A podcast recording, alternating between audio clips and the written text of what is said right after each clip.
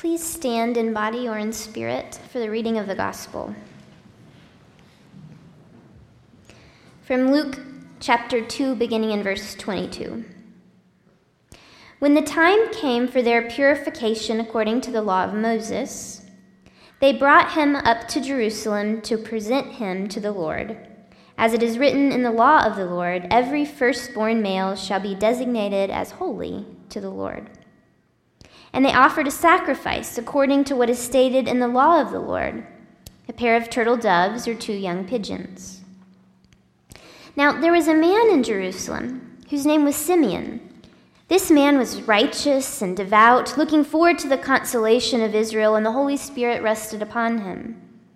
It had been revealed to him by the Holy Spirit that he would not see death before he had seen the Lord's Messiah.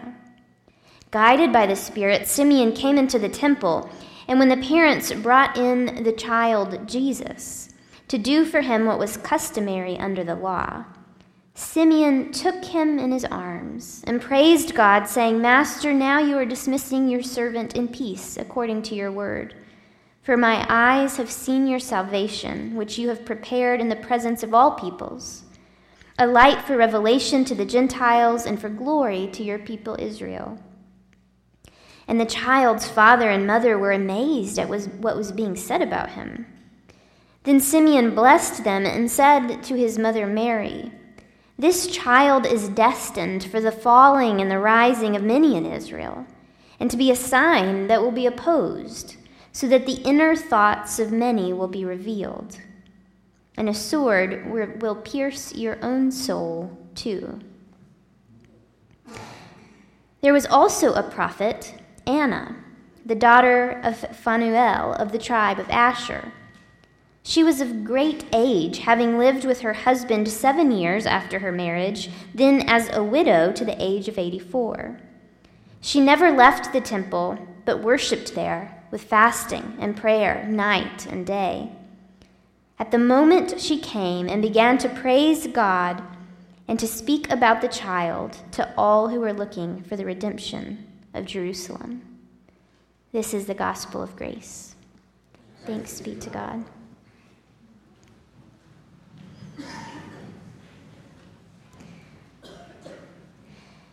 There is a lot we can learn about Jesus before the little guy ever learns how to talk.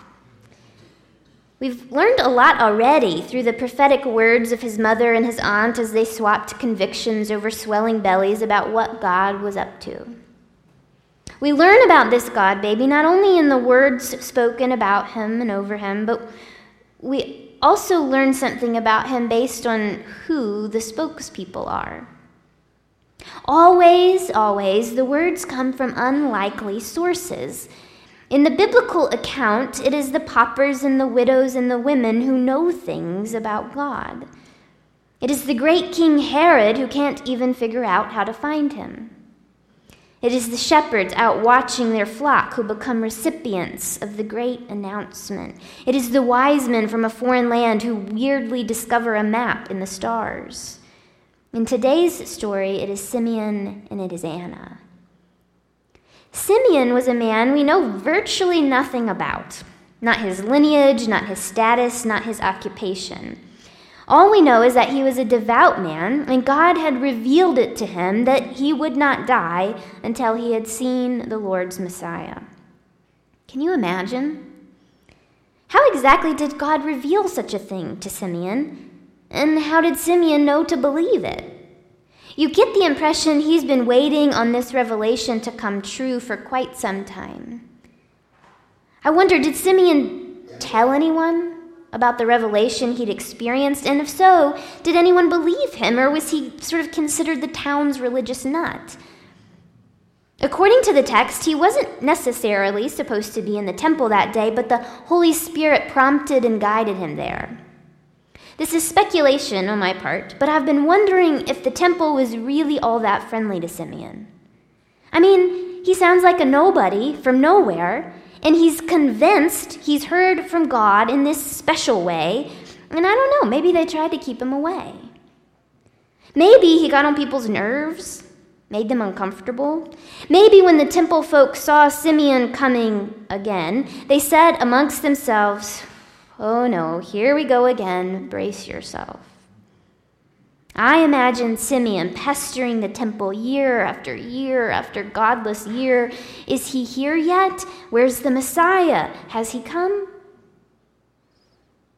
I sort of imagine Simeon with this awkward persistence of a starry eyed lover who cannot accept his love as unrequited. I imagine the years dragging on and Simeon somehow never losing hope. Then again, maybe he did lose hope. Maybe year after year the Messiah didn't show. Year after year the conditions in his neighborhood got worse, the government got more oppressive, and the temple got less friendly to the likes of him. Maybe every year the hypocrisy of the religious folk got more pronounced, and the sincerity of his own faith felt more like a joke, even to him. Maybe he wondered why he even held on to this revelation he used to be so sure was true. Why not let it go and go on with life? But somehow he held on to that promise from God, or else the promise held on to him, until one day, after a very long time of waiting, he developed an undeniable urge to head to the temple. And once he arrived, no one had to tell him that so had the Messiah. He just knew.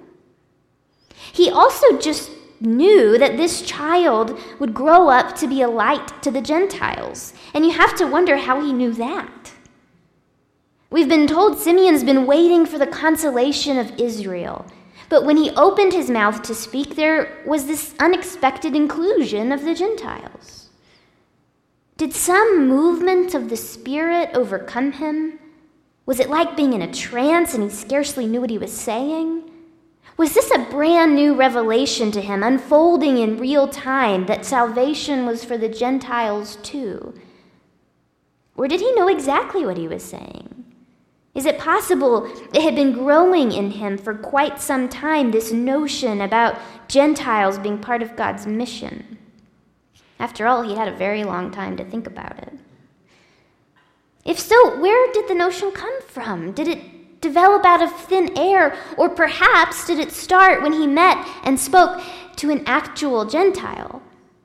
Got to know one as a real person and was thus convinced by his experience that God must equally love the Gentile too.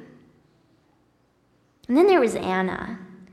Her lineage and her occupation were more obvious than that of Simeon. She was daughter of Phanuel from the tribe of Asher, and she was a prophet. But she was also a woman, which sometimes has this way of discrediting everything else about you.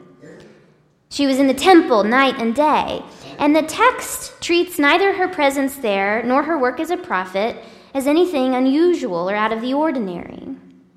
It's hard to know whether the people in the temple revered her words or whether they merely tolerated her company. If I had to guess, it was some of both. Anna, too, recognized in Jesus something very special, and she did not hesitate to tell the people about him. The text says she, quote, began to praise God and to speak about the child to all who were looking for the redemption of Jerusalem, making her the very first person in the gospel accounts to become a witness and to preach the good news to others, which is no surprise, really, since she'd been a prophet already for so many years. She predated even John the Baptist, who at this time was still a baby himself. When Anna met Jesus, she was well advanced in years, but this did not slow her down or stop her from talking about it. In all her decades spent at the temple, she must have encountered like thousands of infants brought by their parents to the temple for consecration. How did she know that this child was different? Was it the lifelong practice of listening for the Spirit that primed her for this moment, a moment special beyond compare? And where had she learned to work up the guts to speak out loud what the Spirit stirred within her? She must have known that not many people would listen or believe her if she went around talking about an infant as the Messiah. How many years of practice did it take to keep talking anyway, despite the blank stares and disapproving glances? Maybe it required a woman of her age to do the job, because to preach the good news when the news was so strange, maybe that required a preacher with some experience being rejected. Someone with thick skin who could somehow share her joy and not flinch when it was met with resistance. This encounter in the temple between Jesus, his parents, and Simeon and Anna is an easy one to pass over.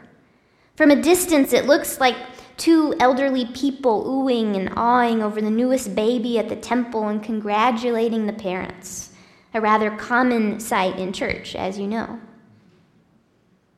But if we zoom in and take a closer look and ask a few questions, Simeon and Anna come alive to us. And as they come alive, we learn they are not just peripheral characters, but the earliest harbingers of the gospel awake and alert before just about anyone else on the planet that God is up to something big. Leave it to the old people to wake up early, long before the young people have even opened their eyes. They see something that the more official, so called important people entirely miss. Something most of the official people will keep missing all the way up to his crucifixion. The others will eventually notice him too, but they will not see Messiah.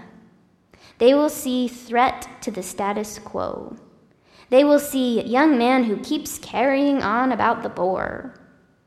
They will see a lawbreaker and a disruptor of the peace.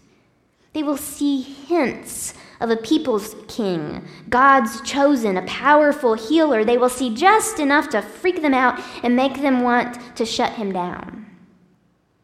It's like they will see the poor and downtrodden rising up from their lowly places, but they cannot see this as good news because they are afraid of what it means they will lose. As Simeon said to the Mother Mary, this child is destined for the falling and the rising of many in Israel.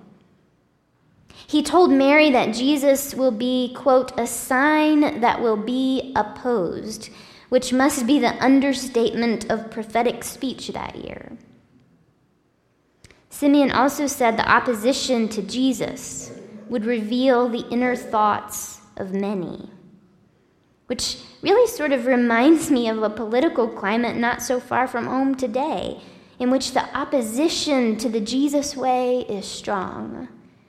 And inner thoughts of those who claim to be God followers are revealed for us all to see. Thoughts that are harsh, unloving, and full of greed. Meanwhile, Simeon kept his eyes fixed on Mary, the bearer of God's light and God's love. And he added, rather ominously, almost like an afterthought, and a sword will pierce your own soul too.